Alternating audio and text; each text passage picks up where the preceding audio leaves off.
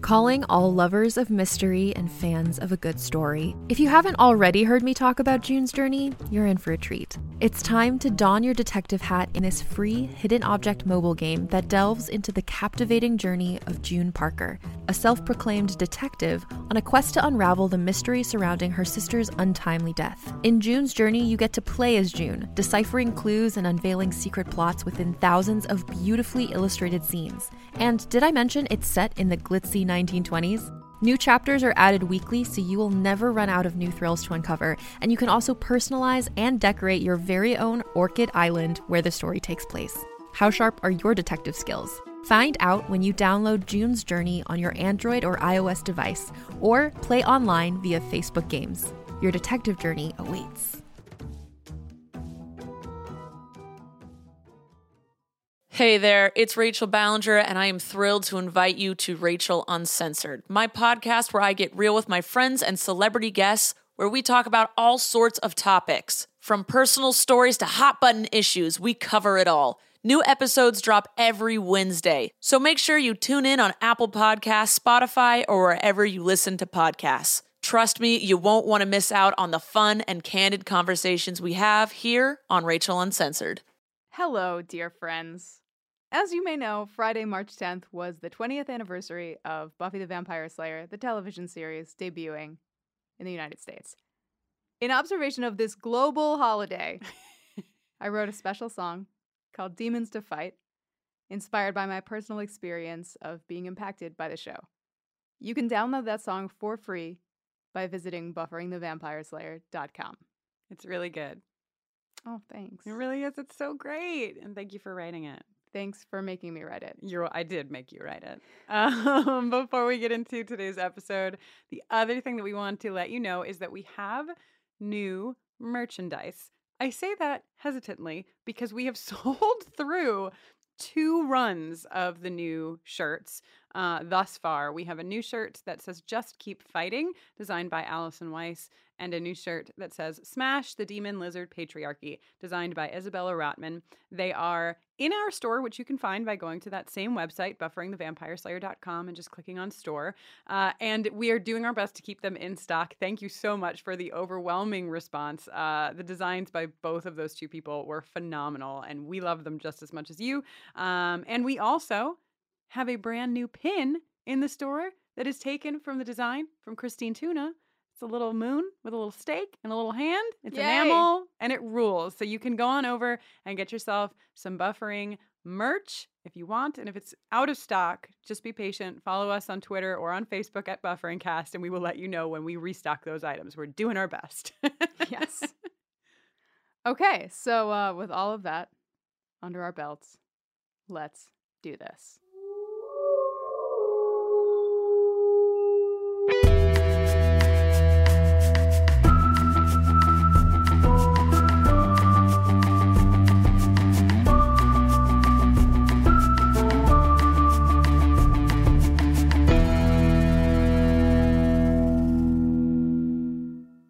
Good day and welcome to Buffering the Vampire Slayer, Good day. a podcast She said good day. where we'll be You watching changed it up, folks. and discussing every episode of Buffy the Vampire Slayer one by one.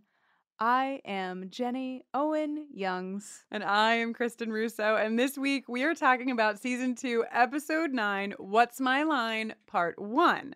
Stay tuned at the end of this podcast every week for an original song written by us, recapping the Buffy episode we are discussing. What's My Line, Part 1, was written by Marty Noxon! Marty Noxon! First- and Howard Gordon. Reversed. And Howard Gordon. Sorry, sorry. And Howard Gordon. I'm just excited about Marty Noxon. Me too. and directed by David Solomon.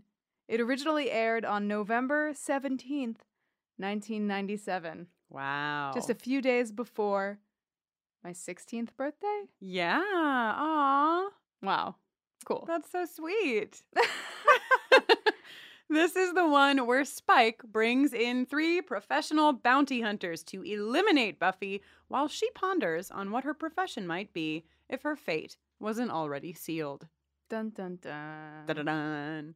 It's been very hard lately to watch the first part of these two part episodes and not watch the second episode, Mm-hmm. we did a um a live Buffy watch to celebrate the anniversary, and we watched Welcome to the Hellmouth, and it was almost impossible to not continue with the harvest. I was like, Luke, what's gonna happen? He's Yeah. in the crypt with mm-hmm. the okay. Mm-hmm. But that's that's that episode, and this is this episode. Kristen just wants a Luke prequel spin off series. I would watch a Luke spin-off series so hard. So hard. Wow. I would. I love Luke.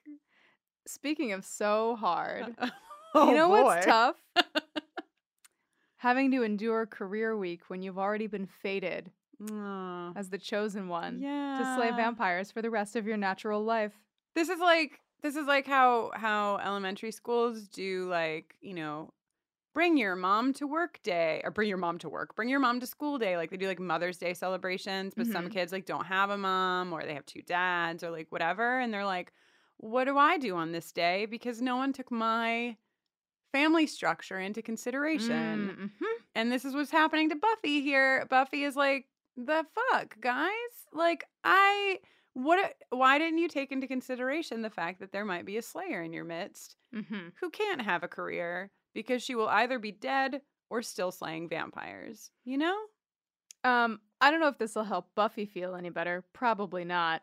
But career week seems like kind of a sham. Yeah, Xander calls it out right at the jump, like right at the start. Xander is like, I don't understand how these tests that we're taking could possibly determine who we're going to be for the rest of our lives, which he's saying in the context of career week, but I read, heard, whatever, as a commentary on standardized testing. Wow. You know?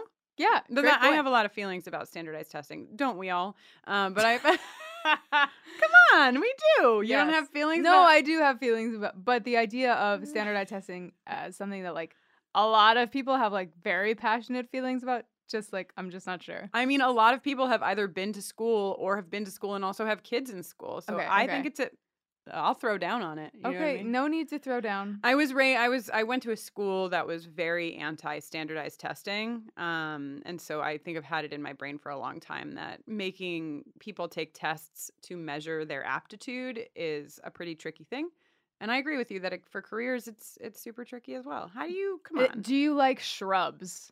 yeah, I mean, it's so. There's a prison guard booth specifically. Like it just seems like too. It's like too micro and too macro simultaneously. wow. But here we are, and you know Talking who about it loves Career anyway. Day? Principal Snyder.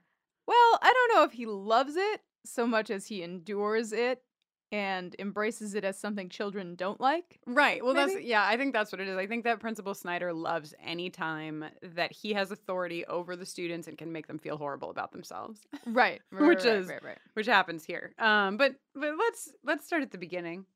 So we enter this episode in the classic fashion of a banner pan down. We we, we focus in on career day, and then we pan down. And I remember this move from Halloween because we focused in on the jack o' lantern sale, whatever Right, it was. It was right. like Bob's pumpkin yep, patch. yep, yep. We We pan also down may have seen a similar thing in Inkamami Girl Mm, at the, at the cor- at Natural the History Museum Cultural Exchange, Oh, Cultural Exchange. exhibition. And who knows what we saw for the science fair? A Yeah. lot of you know you got to give Sunnydale High School some credit. A lot of extracurricular activities. Yeah, yeah. Also, remember when Buffy was painting that banner Yeah. for uh, Parent Teacher Night? Right? They love a banner. They love a good banner. Well, think back on your high school experience. yeah, and a lot of banners. the occurrence of banners. They were everywhere.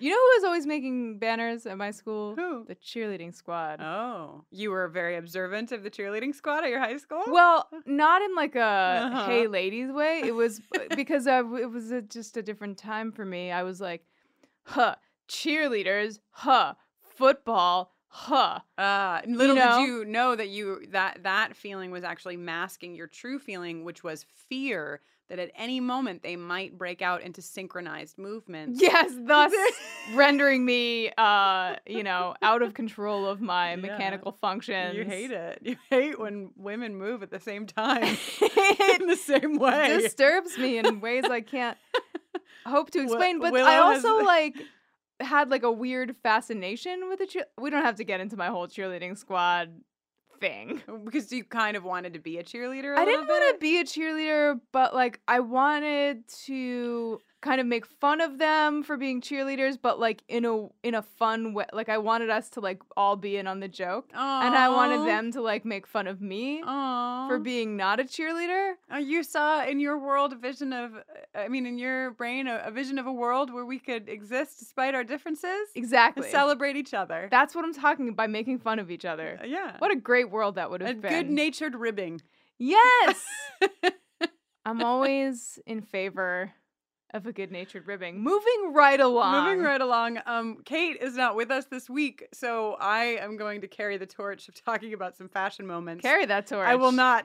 I, please, last week's fashion episode with the tweed. I'm done. That's I can't touch Kate's. that was extraordinary. But I do want to say that I definitely was a willow in this episode. My Kristen, 1997, dressed very much like a willow in this episode. She was wearing right right when she walked in. She had like maroon corduroys or maroon textured pants Uh-huh, with uh-huh. a green sweater that had orange arms. It was like the entire autumnal palette. Exactly. If you were to set your table for Thanksgiving dinner, you'd Yes. use Willow's outfit Seriously. or Kristen 1997's outfit. I, I Right. really went the same earth tony. you can route. even reference for accuracy Mhm. our recent uh refabrication of our nine of us as our 1997 Yes, selves in yes. celebration of the Buffy 20th anniversary. You can find pictures of me and Kristen in our freshly purchased and freshly washed Salvation Army outfits. Uh yeah, we'll put that up on Patreon for everyone, so you don't have to be a, a supporter. You can just see Oh, it yeah, so that it's it's in the a central centralized location. Location. Kristen also bleached uh, a streak in her hair, I which did. uh, You very, guys. very impulsively. I was driving to go swimming, and I knew Jenny and I had planned for the 20th anniversary to go to the Salvation Army to purchase clothing because that's what we did in high school. That's where I- we got our clothing in high school, Mhm. both of us and many people in the 90s. Um, and we were gonna, you know, get get as close to how we looked on March 10th, 1997 for the live watch that we did together with many of you. And I was I was like, I'm going to go swimming and then I'll meet you at the Salvation Army and I'm driving to go swimming and on my way I'm like, what would I have worn in 1997? Like trying to brainstorm and all of a sudden it hit me, oh my god, in 1997, I would have had my blonde streak. I had one streak of hair. If you are familiar with my so called life, you will remember a character named Rayanne Graff, who I was obsessed with in high school.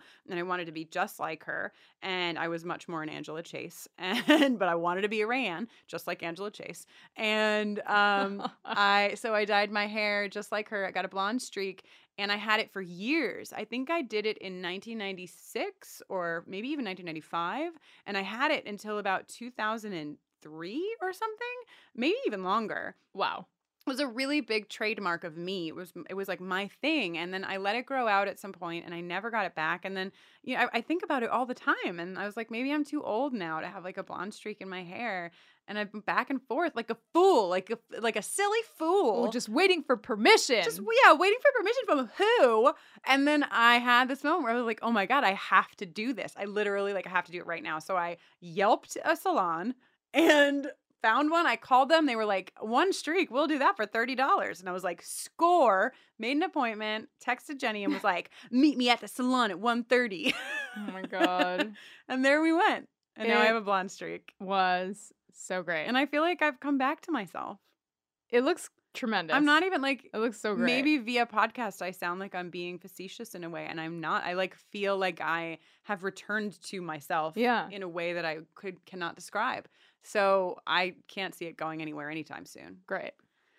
Anyway, know- thank you for taking that blonde streak tangent with me. Yeah. Um, but I have Buffy to thank. You know, Thanks, Buffy. I already had so many things to thank Buffy for, and now I can thank I can thank you for another thing, Buffy, for helping me find myself in another way, a hair dyeing way, Oh, and I appreciate that. I appreciate it too from the ob- you know from the person who's not you who Mm. gets to look at your blonde streak all day. Right.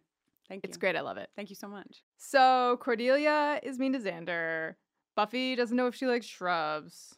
Buffy's also very grumpy. Yeah, no, everyone's grumpy in this episode. Uh, This is a big grump episode. Everyone is on edge. Giles is on edge. She yells at Xander. Buffy is on edge. She yells at everyone. Angel is on edge. Mhm. Who else? Spike. very Grumpy. So grumpy. He can't. He snaps at Drusilla, which is so Oh. so sad but so hilarious. It Drusilla really reminded me of myself when Jenny does something like that to me, you know? Like very very dramatically wounded, you know? Like you- you'll Yes, snap at me and I'll I be like, know. no. And then I get I wilt like a flower. Uh huh. Yes, you and do. and it works every time. well, Just like it worked for Drusilla. yeah. well, so also when we see Spike and Drusilla, we meet a new vampire who I have called, I have named Harry Potter Vamp. He's the Harry Potter Vamp. He's got little spectacles. He's very smart. Little sweater vest. Little sweater vest. Studious. His name is Dalton, but His- let's yeah. just call him Har- HPV. Wait.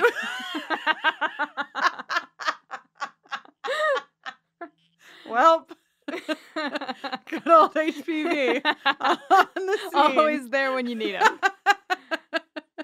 oh wow. Jokes about STIs are my favorite. Great. Okay, Great, great, so I love his squeak when Spike like yanks him up from the chair. uh-huh. So great. And then, you know, Spike and Drusilla have this moment, right, where Spike snaps at Drew and Drew gets very sad and um Drusilla is using her tarot cards, which are are we we we read a little bit about the tarot cards that Marty Noxon was like, I don't really know about tarot cards, so I'm gonna make them fit what just I put whatever I just need. put- on yeah, them. I would like this to be on the tarot cards. I'm curious to to hear if any of you um I am sure that a lot of you know a lot about tarot Mhm. uh, who are listening. So I would be curious to hear your thoughts. If you have some thoughts on that tarot deck that we see in this episode, write at us and let us know um, what you're thinking. Because I, yeah, there's. It's very beautiful. it is gorgeous. And tarot, I mean, you know, tarot decks, I don't know a lot about them, but I have had a few in my life and Wow. um they are very varied, you know, and Mm. they and they can people do take I think big artistic liberties with portraying the thing that is supposed to be on the card.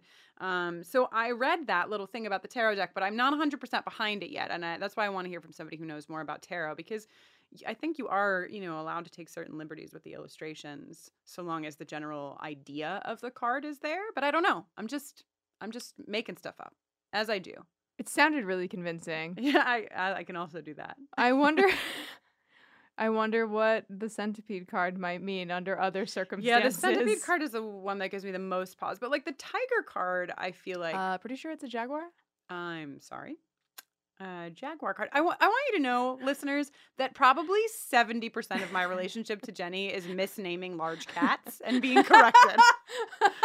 it's true. no. Yes, okay, fine. But at least 10%. Yes. Yeah.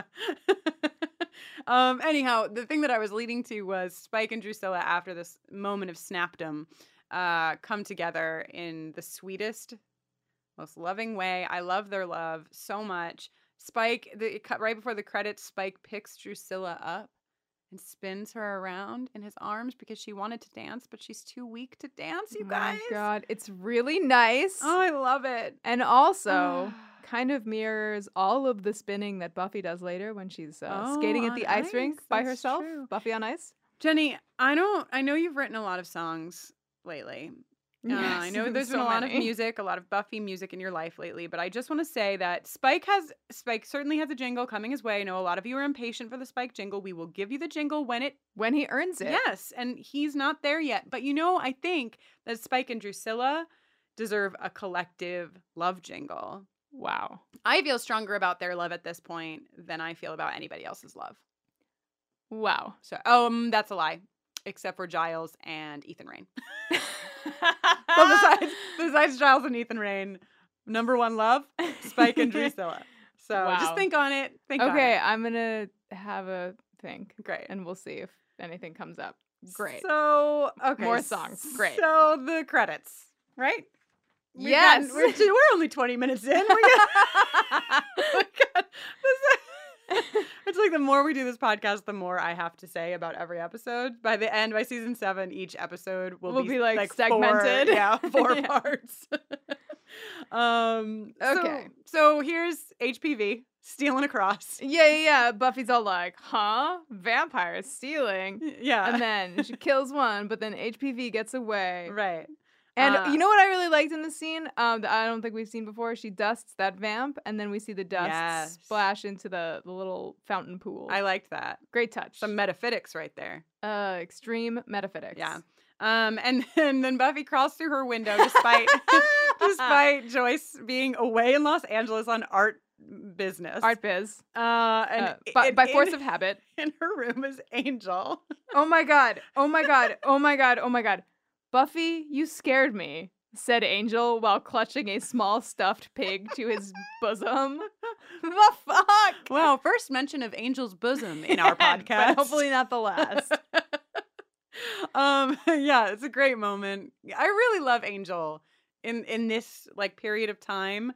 I really enjoy the like uh Angel falling for Buffy, Buffy falling for Angel, Angel. yeah, yeah. It's very sweet and very You know, endearing. They're just a regular kid and her cradle robbing creature of the night boyfriend. it's so. nice though that they have like a humorous rapport around this, you know? It's great. They don't they they understand who they are to each other and and this scene is really important. Actually, I think this episode is a very important episode for Buffy and Angel because, you know, we've seen Buffy say she loves Angel and like obviously there's their relationship is developing, but there's something really specific about their scenes in this episode. Yeah. Um this scene in the bedroom where like he's looking at pictures of her as a kid and Uh-huh, she's telling uh-huh. him how what do you have to say? You can't even she's- Hey, Romantica. That's Okay, all. that's all you had to get out. yeah. You- she, she like was like jumping up and down in her seat. No, I was thinking about later how when they're at the ice rink after they've- Yes. they've fought with the Taraka dude, how Buffy is like, "Oh, this cut over your eye," and Angel's like, "You shouldn't have to touch me when I'm in vamp phase." Uh huh. And then Sarah Michelle Gellar spreading it on like somebody ordered fucking triple extra mayo on their goddamn sandwich. I didn't even notice. Like touching his face and fucking just turning it up to 11. Yes, I'm into it. Turn it up to seventeen. No, I well, I mean, uh, has she turned 17 yet? She's about to. Thank God. um, but yeah, that that was the other scene that I was going to reference. But in the in the bedroom too, you know, it's like that that moment that you have when you start dating a person and you get to a place where you start talking about your childhood. yeah, and like, yeah. You know, you're and starting then they're to- like, there's an ice rink out on Route 17. It's closed on Tuesdays." And then you're like, tomorrow's Tuesday. But yeah, thank what are you. the odds? God, you know, I'm just sitting here trying to have a serious moment, and old badum bumpcha over in the corner. It's both serious and hilarious. it is. Um, but yeah, I feel that a lot happens between these two, and um, you know, but also Buffy is super snappy to Angel, like we discussed, very snappy. Also, Angel has a moment that I love where he's like, Buffy's like, "Oh well, this stuff is going on at school," and Angel's like, "Career week," and she she looks at him like, yeah, what? And he's like, I lurk. Which is just again calling out what we know to be true about Angel. He's always lurking Yeah. around some I corner like, like, a since creep. it seems like Sunnydale High School never closes, it just empties and darkens and then, you know, repopulates, yeah. but is never locked. I Mhm. like to picture Angel sort of walking through the halls at like two in the morning, looking for like looking through all of like the art classes, like work that's hung up in the hallway, Aw. like looking for Buffy's Oh, uh, seeing if it's like him. still life. Yeah, seeing if like she's drawn his face. Oh yeah. mhm. or a mirror, an empty mirror Oh my god, an to empty mirror. symbolize his face. Wow. Um, great. So back to the high school. Speaking of the high school, everybody Hmm. learns their career assignments. Do you buy Xander as a prison guard? No. Here's the only like the worst possible like right now Xander is 16. He could go anywhere. he could develop in so many different ways and we'll see him develop in the way that he does develop per the Mhm. canon of the story, but I could see Xander ending up working at like Litchfield Oh my Uh, god. prison. Like I could see him being That's a guard at true. like a women's prison and being like like he could either be the guy He that could be gets Daya the- pregnant or he could be Spoiler. Spoilers for Orange is the New Black. Uh, or he could be porn stash. Like I think he would be porn. The p- porn stash is a, is a nice. Uh, does anyone else call him porn stash? Uh, yeah, that's what they call him on the okay, show. I, I just panicked that that was our nickname for him. no, no, no. Um. Okay. No, he's bad. Bad. he's eh, well, but he's, he's, like, he's complicated. Damaged. He's right. Exactly. He's bad. Of course he's bad. But he's yeah. I think that might be an interesting. Okay. Whatever. You know what? Enough. The point Xander. is- we don't need to get seven hundred thousand more emails about Xander. Ah, I can't wait for more Xander emails. Ah. That folder's really filling up in our inbox. We Xander literally have a emails. Xander email inbox fo- file. Um, but anyway, moving right along, the one thing I did want to talk about in this um, career conversation that they have in this moment is that uh, Buffy gets assigned to law enforcement. And I just thought it was um, something to be noted that the way that they describe law enforcement here is polyester, donuts, and brutality. Yeah. Because we're in 1997. And I think a lot of people, especially if you're a younger person Mhm. just visiting the series, uh, you know, uh, maybe you think that the conversation around like police brutality and the, Is new. is new. It's very, very old, uh, much older than 1997. But I just thought it was um, interesting that you know that line could have been written verbatim today and been just as relevant. Mhm. Uh, interesting is the wrong word. Totally fucked up. How, That's a Mm. better word, or Mhm. collection of words. Um, then we go to the library, and there's Buffy being as 16 as she can be. so 16. Uh, sniffing and snapping, talking about how she has no time to shop. She'd have as much time to shop if she were dead as she does now yep. because of her Slayer duties. Yep.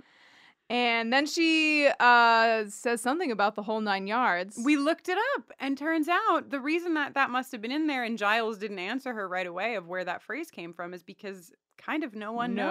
Nobody knows. No one knows where the where the whole nine yards came Nobody from. knows. People are like, ah, maybe it came from. uh, No one knows. She also says, have a cow, Giles, which is not the common usage. What's the common usage? Don't have a cow, man. Yeah, but she's saying that he is having a cow. I think it's peculiar. I think it's great writing. I'm not saying it's not great writing. I know, I don't know but what I'm saying. I'm just saying it reminds me of the way you write lyrics. You know, you like Wow. to uh, turn things on their head. It's just You fucking don't- turning it right around on me. I'm here. just saying that that's the way you use words. It's a great way to use. I love to turn phrases inside out. I It's love to great. turn raisins around. Okay. Says my wife. Well, what I wanted to mention in this um, piece of the show is also the way that Giles and Buffy are interacting because a lot of times, I mean, there is like a dadliness to it, but more than that, there's like an old married couple vibe to this exchange, you know, where like they kind of get in like t- they get to a tense place and Yeah. then Giles is like, "Do we have to be introspective right now? Can we just focus on the cross?" Yeah. Which I felt which reminded me of an old married couple because it reminded me of us Yeah. I was like, didn't we just end a conversation that way last night? right where like you start to get into your emotions and then you're like you know what we do this every day let's just let's skip the feelings today and get Just to the for point one day. let's just get to the point um but yeah there's a lot of giles buffy tension Then we go back to Spike's who's place. also snapping and snipping He's got he's had some anger issues. He kicks a box. Uh, also, Dalton bringing the wisdom. you mean the H- Slayer- HPV. HPV. The Slayer is trouble. Thank you, Dalton. Thank you for this helpful contribution to the conversation. It's like eh, as though he wouldn't have learned by now to not interrupt. I mean, to not like say anything about the Slayer first of all, because it's an obvious trigger it's point triggering for Spike. But like absolutely. he's being romantic with Drusilla, really bad timing, HBB. yeah. Um Also, Spike Spike brings up uh, calling on the Order of Taraka. yes. And uh, HPV is like, don't you think that's overkill? And Spike says, no, I think it's just enough kill. And I'd like to move, if the Order of Taraka is still in operation, Mhm. I think maybe now would be a good time for them to adopt just enough kill Ooh, as their Mm-hmm. as slogan. their slogan. Yeah. Order of Taraka, just enough kill. Yeah. nice. They could get t shirts made. Oh, that's so nice. Little like caps. Yeah, you should let Willie at the bar know. He'll he'll communicate. Willie! It. yeah, it's our first time that we see Willie. I'm skipping ahead a little bit, but uh first time we meet Willie, we'll see Willie again. he runs a demon bar, Uh, Yeah. no big deal. He, yeah. But before we get to Willie, we get to Snyder. Snyder Ugh. has a nice moment here. Laying down a blanket of frost Oh, upon the children of man. Sunnydale. Just coming in to tell Xander that he's stupid and that a waste of air. an airborne toxic Oh. Yeah. event is the quote that he Jesus. used. Um, but and then okay, so sidebar, there's this little subplot that doesn't go anywhere in this particular episode, and I actually don't remember if it goes anywhere, where these two men in black, I call them, mm-hmm. whisk Willow away to behind the uh, black velvet curtain that's been hung in front of the student lounge. Yeah, where they're serving canapes. Uh, bu- being served canapé by a guy in like a white, like tuxedo jacket butler outfit. Yeah, and and so Too because she- fancy. She's been selected to meet with the head of Bliggity Blah, Some software company. some software company, along with Oz, who has The su- best Ugh. look. the best look. He's holding the plate of snacks. He looks and he's staring at over. them, and then he looks at her, And his moment of recognition, his neck like grows like three inches. Yeah. He's just like, what? It's that girl. You're right. Oh. It's like it's like you can see in his mind every moment that he said to date, "Who's is that that girl?" girl?" Click, click, click, Yeah. and there she is. So great, so so great. Um, so yeah, so th- and then my I go right to uh, the Delac grave situation. You don't want to mention that there's a pyramid tomb that Pyramid? they walk by in that cemetery. Oh, didn't Greenwood Cemetery have a pyramid tomb? Or two? I don't remember that, but I do know that Nicolas Cage either purchased a pyramid tomb or has has Oh, like ordered he boy. bought the space in a, a cemetery in To New Orleans to build build a- a, a large pyramid for himself. Hmm, that is interesting. Yeah, Is there like a magical purpose to that? probably, Probably, right? Okay. It's probably something. Well, I'm glad we talked about it. Um, no, uh, the thing that I like in this scene is this moment, and I it was it was funny because I m- said earlier in the episode to Jenny, like, does anyone ever wonder, like, does Joyce ever ask Buffy why she's wearing a crucifix next necklace, or sorry, not a crucifix, a, a cross? right, right, um, because we don't see them go to church. Right, like we get a very strong, we don't get a very strong like religious vibe coming from the Summers household. So you know, if your 16 year old daughter who you haven't raised in you know an extremely religious way is wearing a cross around her neck, it just seems like a point of conversation. But then I thought this was interesting because I I felt my point was proven about their experience with religion Mm. when Giles is like, "Oh, you know, this is this is the kind of place where they keep fingers or some other body parts of like saints." and Buffy says, "Note to self: religion freaky." Um, Pretty great. which kind of underlines right. But my point. But I think in the '90s, people were wearing crosses regardless Actually, of you their know what? church attendance. you're right. yeah. You are correct, Jenny. I'm sorry, I forgot. You're right. Um, so Dulac, Dulac, Dulac, Dulac. Right, right, right, right. So we find out that he that that the thing that was probably taken from the grave was a a key to unlock Mhm. the book that Giles had that was coded. Hey there, this is Justin Bartha. I made a funny new podcast, King of the Egg Cream. It has the greatest cast in the history of podcasts with actors like Louis Black, I'm torn by my feelings for two women. Bobby Cannavale, You can eat it, or if someone hits you, you can put it on your cut. Melanie Linsky, I wonder what these marvelous things are that look just like boiled chicken feet. Jason Ritter, I can break things and pick locks and kill people. Michael Stuhlbarg, The whole point is to inspire people that they should make themselves better. Ari Grainer, No, don't whet its appetite. What are you, an idiot? me, Justin Bartha, That's not just any egg cream, that's a Lemke's special. and all narrated by the hilarious Richard Kind. This is the story of Harry Dalowitz and how he rose from nothing to become New York's king of the egg cream. So if you like funny true stories, come listen to King of the Egg Cream, available wherever you get your podcasts. Yes. then we Um, see Yes. some Order of Taraka members arrive in Sunnydale. We see basically Sabretooth. Yeah. We see Sabretooth get off of a bus. we see, Worm Man. Worm Man. Na- Nathan Fister? Yeah, and I um I remember s- so I've only seen the series once and I don't remember a lot of details. I remember this guy. He l- makes an impression. He really made an impression on me. As soon as I saw him, I was like, "Oh no, it's the guy whose arm is made of worms." oh, it's Norman Fister. Sorry. Norman Fister. Uh, so he uh promptly moves into the house next door to Buffy, and then we see a beautiful woman in silk pajama bottoms Ugh. emerge from the hold of a plane. After knocking out the poor innocent plane checker man, yes, you know. But yeah, a beautiful, a beautiful lady in silken pajama pants. perfect. I really do love her outfit. It's amazing. Fucking she solid. looks incredible. solid clothing choices. Um, Jenny said we weren't allowed to say. I feel like it's weird that we're not saying her name, and I just want to let you know it's because Jenny has a plan. she said to me before we started recording the episode, "This is how I want to play it." I just want to refer to her as a beautiful woman in silk pajama bottoms until we get to a certain point. So is that so that's- wrong? So no, it's not wrong. But I felt like I needed to lift the curtain. Yeah, thank you. So then uh they're the Scoobies are in the library. Xander's making some jokes. Slay slew, cross-o-matic. Slay Slew is Willow first Oh, of all. Well, whatever. People are talking about stuff. Cross-o-matic is Xander, and Xander has a really great, or they all have a great moment after Xander makes his jokes, and he just like looks around the room. they just fall with a thud, and everyone's like, "Do we have to acknowledge that Uh, that just happened?" th- that's a great edit. They gave just enough time, Yeah, for, for perfect. everyone to see my favorite moment. Okay, and they're all researching Dulac, and wh- one of their sources apparently is an issue of National Geographic Yeah. that Willow is reading that Dulac was, I guess, featured in in some way. that checks out to me. It seems like the kind of story that National Geographic would cover. Do you think they had to Yeah. get permission from National Geographic?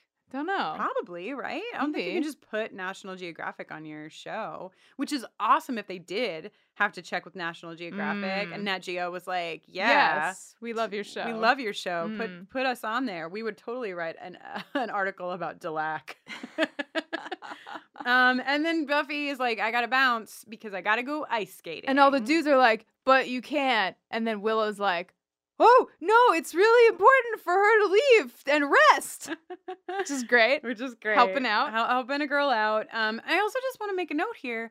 Buffy's wearing a different cross around her neck. It's tiny. From this point on into from this point to the end of the episode, it's a small cross. Yeah, maybe she's having the cross that Angel gave her polished at the I just- silvery. I wondered if there was like some significance. And I tried, you know, we get emails from you guys so often that when I, I ask questions like this, you know, people are like, well, Kristen, the red streak on his face was to mirror the blah, Right. blah, blah. And it's so smart. And I'm like, man, they're always so smart. And so I sat and I thought and I thought and I thought. And I tried to think of a really smart reason why she would not have the big cross on and now she would have the small cross. And I couldn't do it. So I guess it's just not my role. It's yours. If you have some theories, Please let us know. Please let us know. Or maybe they just lost the cross that day for for shooting. Could be. um oh, the ice skating rink. What a montage. So Flibbity um, flibbity do. Sarah Michelle Gellar on her resume, professional ice skater. We learned with some cursory googling Mm. that Darla Julie uh, Benz. Julie Benz, or th- maybe both of them. Right. um, Dar- uh, Julie Benz was ranked like the 12th best ice skater in the US. And then later, Michelle Trachtenberg had to learn how to be a great ice skater for a Disney thing in 2005. Now, if you So don't know who Michelle Trachtenberg is, don't look it up. never mind. You'll, we'll get there. Yeah. We'll just get there. Hold your horses. So anyway, So, anyway, Buffy is just skating her heart out, waiting for her BF to show up, when suddenly she's yanked out of the rink by the neck by to rock uh, on Mm-hmm. number one, Sabretooth. Sabretooth. Uh, they're struggling. Then Angel shows up and he's like, I'm a vampire. and then and then Buffy grabs a hold of the net and picks her whole bottom half of her body up and uses the s- blade on her ice skate to Yes. slit his throat. um, that happens. It's so great. It's I think it's my favorite kill so far. Have you ever seen somebody get their throat cut and then not bleed at all? No, but you told me it was because it was on the WB and they probably couldn't show it. I did tell you that. So I don't know Uh, and if I that's stand true. by it. Because I was really excited because there's nothing more powerful than blood trickling out over ice or snow. It's a very powerful image. So when it happened, Right. I was like really excited for the image and then I didn't get you it. were just really excited for that pool of blood to start growing. Yeah, yeah, but I this is kill. I don't know if you've ever watched Lost. There's a an episode of Lost where Saeed um kills a guy with his thighs. He Ugh, like s- yes. snaps the guy's neck using his thigh muscles. Hell yeah. And it has stayed with me forever because I was like, that is amazing. Like, what a sick kill. And I put this kill right up there with it. It was a great kill by Buffy. Ugh, and what a perfect man. Okay. Saeed. Yes. I think people might have thought you were talking about Uh, Saber. Sabretooth? No, no, no. no. Saeed is a perfect man. Yes, Okay, Saeed is perfect. so Drusilla can feel him die. Yes. He dies, and we see her flip, Flip. his card over. Mhm. And I'm confused because Drusilla says there's three, but Giles says they will come forever. And so I maybe you know what I mean. Does Drusilla know that only three of them are on the case? Was Giles I- wrong? The way that I interpreted it, and I don't remember if we get any more information about this, Mhm. was that um, Spike was like, "Yo, Order of Taraka," and Drusilla had either just flipped over these three cards or subsequently immediately flipped them over, and it was those, oh, those three. particular three. Yeah. So I don't know if like I don't know how Spike is like paying for this. Um, maybe he like maybe he only paid for three. Right, Oh, right, right, right. Um, But but who knows? Maybe we'll find out in um part two. Yeah, because Giles makes it sound like being They'll just paid- keep coming. Well, because you know Giles, when he gives us the history or the like mythology of the Order of Taraka, we learn that they are so dangerous because they have no earthly desires, and so that's what I think threw me into confusion. Because you know, yeah, fine, maybe Spike paid three in quotes, but like it sounds by Giles' description that they don't care about m- money, they don't care about any, you know, that their their only desire Well, is to is hit their to- mark. Hit their mark and collect their bounty. So they do care uh, only about money, but no other earthly desires, and that kind of brings us to this scene between Giles and Buffy and and the Scooby Gang, um, where he scares the shit out of Buffy. Giles does, or at least Giles in combination with Angel, and it leads to this scene where Buffy is walking down the school hallway, and there are a couple of like funny moments in the scene, like when the guy, the teacher combing his hair, like hits this sound cue, right? That- like that's pretty great, but but it's like ki- Buffy's kind of having an anxiety attack of some form, I think, in this scene, and I I say that as somebody who has had anxiety attacks, where you know she's really just like the the world is kind of like closing in on her um and she doesn't know like what what is real and what is not kind of a deal um and she winds up you know pinning oz up against the the wall and then she like walks she's kind of like in a daze she walks to her house she passes her house and of course she eventually winds up at angels um 'cause she's really scared and Mhm. this is really only like the sec maybe the third time we've seen buffy this scared you know Mhm, mhm. um, or you know, seen Buffy scared. One being, of course, she was afraid of the ventriloquist dummy. She, was, she had a very off episode that episode, but then uh, you know, Prophecy Girl. right. She's obviously very scared.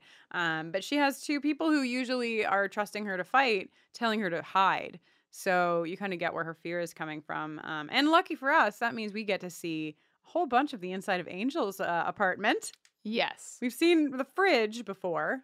Right. I feel like his apartment was sadder the last time we were there. Uh, and now it has a statue in a glass case It with some very does. museum-like lighting. Very nice desk area. I like Angel's I desk liked area. that workstation. right? Good chair. His, his tousled twin bed covers. Oh, is it a twin? Hmm. it's very small. Yeah, it's a very small bed, which it does not add up to as Angel uh, to me. I feel like if Angel would have like a king size bed with vi- with like Yeah. red velvet blankets, Ye- which he does have the Yeah. blankets. But like the, the bed, it just I would have think I would have thought it would be bigger. Um, but yeah, so we, we get to see Angel's apartment. Buffy is staying there, hiding. yeah, yeah, yeah, and she kind of falls asleep. Yeah, and this also like reminded me of the fact that in the 90s, because I was like, man, Joyce is away. Like, the only way that Joyce can reach Buffy is by calling the house phone. And Buffy's not there. And Buffy's not there, and Buffy like hasn't really been there, and and it reminded me of the fact that you know now you know your kid goes whatever you can reach them at any point in constant time. contact. constant contact. What's that song you're singing? constant craving? Oh, I don't know that song. What, Jetty? Anyway, You know, okay. We'll talk about that off Mm. air. Um, but yeah, so but, you know, I just remembered that like your my mom couldn't reach me unless I was in a place where she knew where I was. It's just a different way of of being a parent back then. yeah, Um. Anyway, luckily I don't think Joyce calls. right, right. So She's we're busy fine. with art. I want to hop back for just a second Yeah. because uh, there's something that nobody cares about except me that I'd like to talk about, and something that's important to I the am arc here. certain that at least one other person cares about whatever it is you're. gonna Okay, well, the say. thing that I care about is that they just slice the Taraka saber-tooth guy's throat with an ice skate and leave him there on the ice. When the rink opens tomorrow, do the rink attendants just happen upon? they get that old zamboni out. You know what I Oh, mean? Boy, I know what you mean. I just really wanted an excuse to say Zamboni. Yeah, so thank you you. found it. Thank That's you for great. giving it to me. Now, the second thing about that scene that I'd like to mention that we didn't mention is that Mhm. a beautiful woman in silk pajama bottoms sees Buffy making out with a vampire. Oh, right, of course. Sorry, I, I did miss So that. that That's a key key is moment. important. And she is like, "What the fuck?" yes, That's her inner monologue. And then Angel pays a, vil- a visit to his old pal Willie, the Willie. bartender, the demon bartender. Willie Willie doing his best job at the stereotype of an Italian barkeep, yeah, yeah. which I enjoy as an Italian. Right, right, I- right, right. Sorry, I It know Feels maybe- like home. Feels like home because you know stereotypes sometimes they're real accurate. And let me tell you what, I know a lot of Willies. That's all. I know some Willies too. I'm from New Jersey. Great. You're from Oh, Long Island. Yeah, a lot of a lot of Willies in uh, Long Island. Uh, And New sorry, Jersey. in New Jersey and on Long there Island. it is. That is how you say those things. Um, right. So while while Angel is questioning Willie, the reluctant snitch, Mm-hmm. uh, somebody shows up and thwops him over the head. yeah, Mm-hmm. And it's a beautiful woman in silk pajama bottoms. Angel really milks the like uh head shaking after punch situation. I feel like every time Angel gets punched, there's like an extra couple There's, like, a seconds. boing. Yeah. yeah.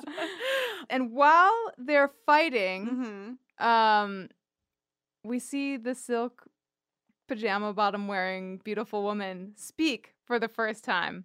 Does she she speaks while they're fighting?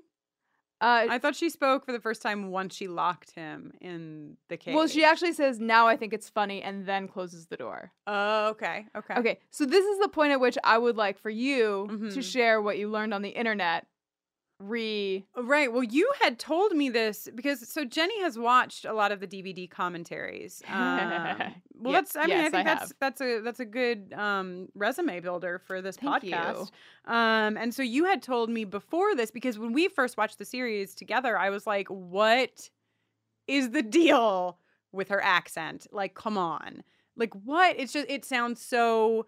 To, to me, it sounded like very inauthentic. It sounded off the mark. It sounded almost like this a stereotype of a Yeah. Jamaican accent. Um, and Jenny let me know that on the DVD commentary, Marty Noxon actually talks about the fact that um, Kendra, I named her. Was I allowed to name her Kendra- now? uh, Now is a good time. Great. Kendra was not intended to have an accent initially. It was a last minute decision. They brought a dialect coach to set who, for whatever reason, trained her to speak in this very specific accent um th- th- this very specific accent from an obscure region of Jamaica and then I'm reading now from um Buffy's wiki uh, that says cast, crew, fans, and even Bianca Lawson herself have stated that it sounded like a very bad impersonation of a common Jamaican accent. So yes. yeah, so this is just one of those things where, uh, you know, something happened that was off the mark. Um, it wasn't done for lack of try. It was like almost like they tried so hard. This this guy, whoever the dialect coach was, tried so hard to make it something that it wound up Yeah. sounding like not a good thing Hmm. Uh, Mm. not a great thing. Uh, Yeah. So yeah, so uh, Kendra is like, "Yo, the light's gonna come in and kill you. Peace out. right, right, right, right. You're a right, right. vampire." Also, somehow Angel's shirt gets like totally opened while they Somehow fight. Angel's shirt always gets totally. You know what I mean? Yeah. Angel's always like, "Oops." oh, my buttons just keep falling off. um, and so then w- you know Willow's asleep at the library, which is important because when she wakes up, She says, "Don't warn the tadpoles." don't warn the tadpoles, and we learn that um, Willow has a fear of frogs. Great. Uh, great little character mm, thing to note. and then and then Giles informs her like, "Oh, I figured out what the book is for. It's a you know uh, how to heal a vampire who Yes. is very sick." And and Willow's like, "Like Drusilla." And and and Cordelia and Xander have been sent to Buffy's house to see where she is. And you know what's a great outfit to wear when Oh, you or God. you're on the hunt to find out where your friend is? Take a polo shirt, but then cut the sleeves off, but then make it extra long so it's Yes. a dress, and then Yes. tie a sweater around Yes. your waist. Yes. Yes. Do all those things. my sexuality is Cordelia's Saturday looks. Wow.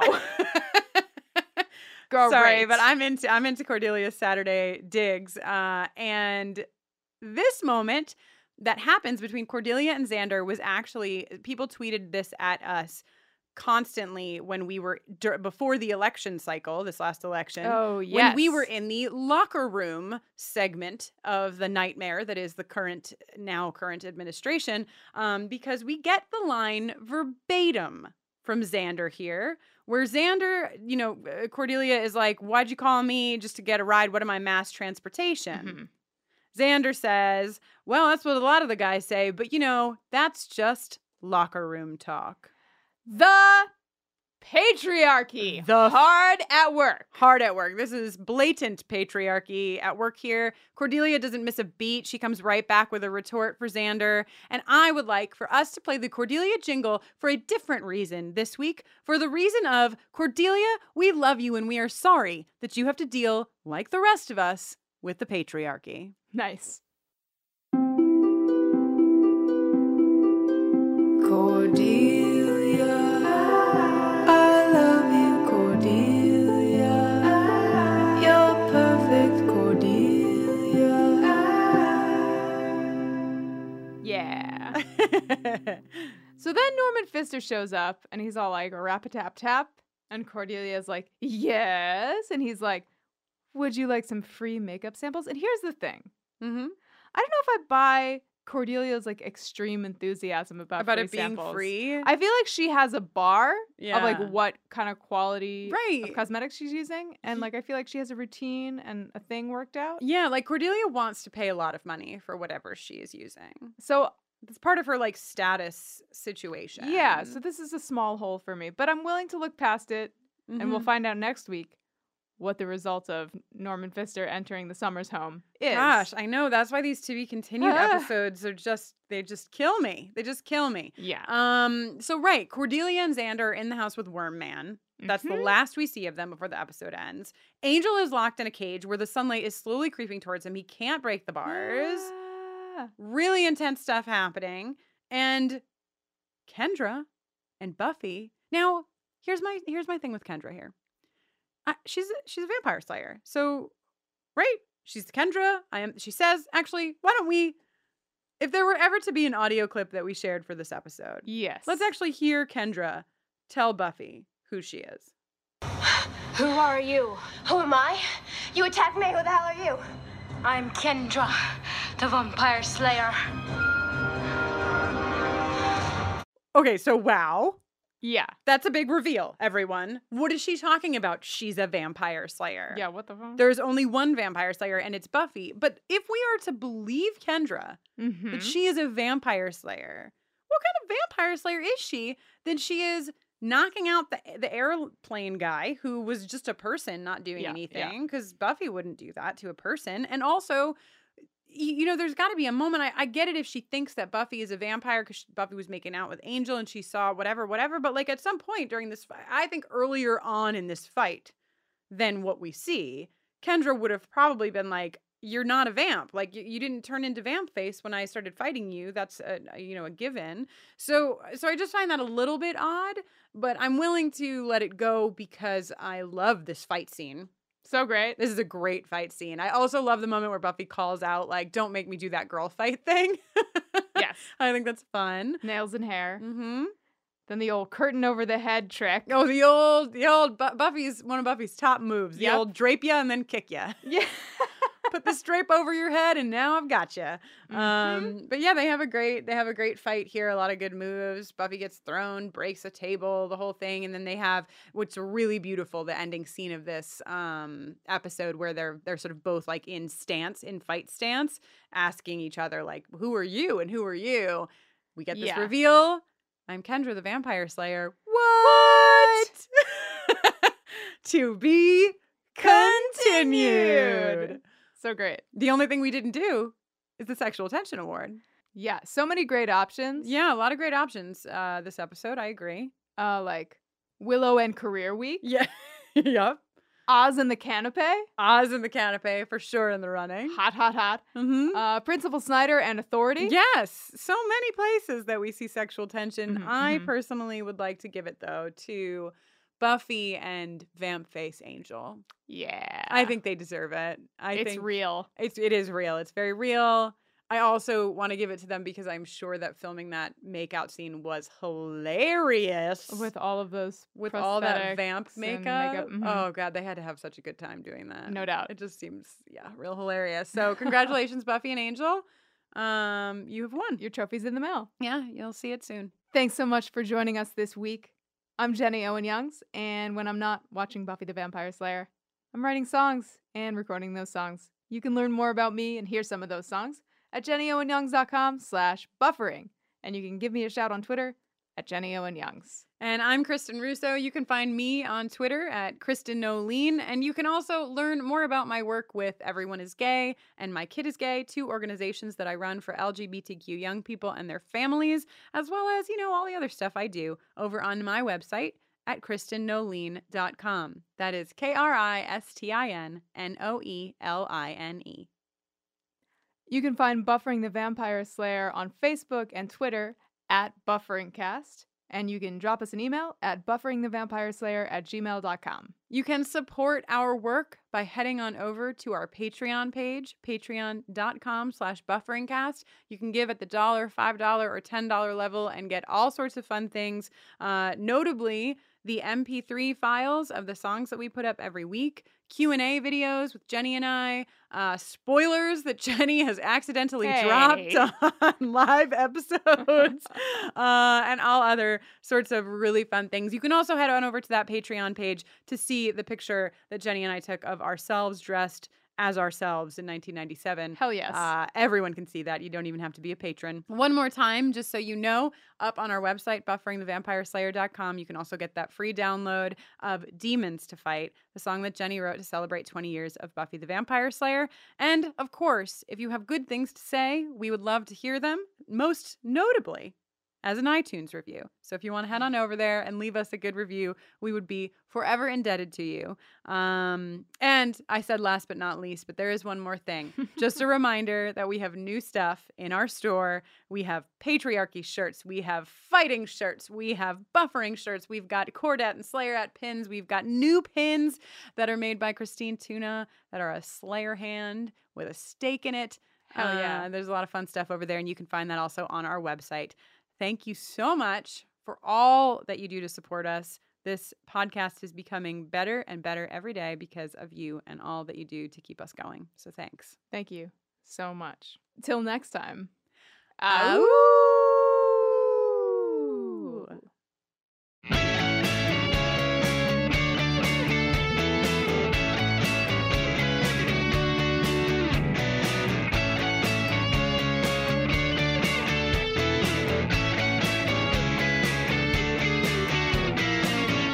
It's career week at my high school. Too bad my story is written in stone. Like going to see the Sixth Sense and somebody ruin the end. Already know just what my future holds. I'm the slayer, I'm the only one. I'll be fighting till my days are done. You're the only freaky thing in my freaky life that still makes sense. You're the only freaky thing in my freaky life that still makes sense. Bounty hunters coming my way. The order of Taraka is serious. Giles and Angel are scared, and I'm feeling underprepared. The walls are closing, and my vision's blurred. I'm the Slayer, I'm the only one. Might be hiding till my days are done.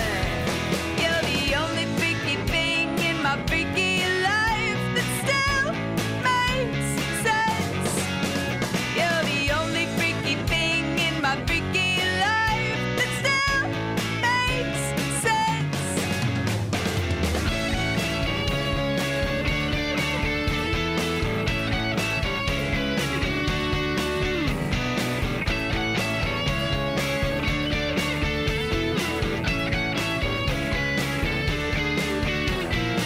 Someone attacks me. Her name is Kendra. Says she's a slayer to be continued.